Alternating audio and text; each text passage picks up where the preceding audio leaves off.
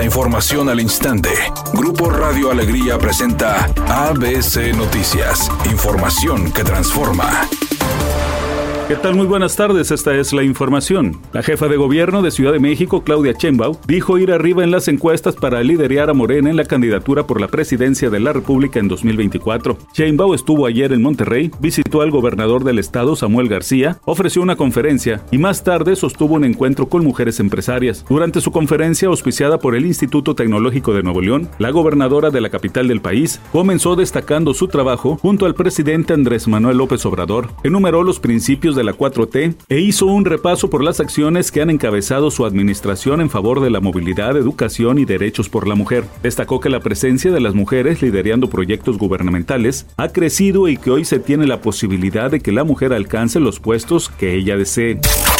El presidente López Obrador calificó de intromisión indebida, abusiva y de prepotencia por parte de agentes de la D E A al infiltrarse sin avisar al gobierno de México en la red de los chapitos que comandan los hijos de Joaquín, el Chapo Guzmán. Dijo que, como buenos vecinos, nuestro país seguirá colaborando con Estados Unidos en el combate al tráfico de drogas y a las adicciones, siempre y cuando no implique sometimiento. Que no se malinterprete, o sea, ya no es el tiempo de Calderón, de que se definía los programas en Estados Unidos y México se sumaba y éramos como los policías del gobierno de Estados Unidos.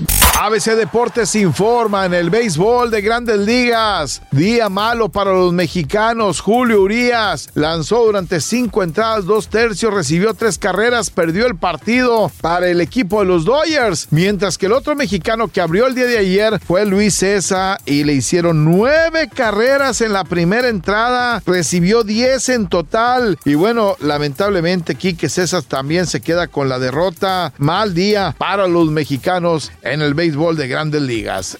Es oficial, la cantante Madonna incluyó a México en su más reciente gira, su espectáculo Cuatro Décadas en el Palacio de los Deportes. La preventa exclusiva será el próximo veinte de abril. Temperatura en Monterrey, veinticinco grados centígrados. Redacción y voz, Eduardo Garza Hinojosa. Tenga usted una excelente tarde. A B C Noticias, información que transforma.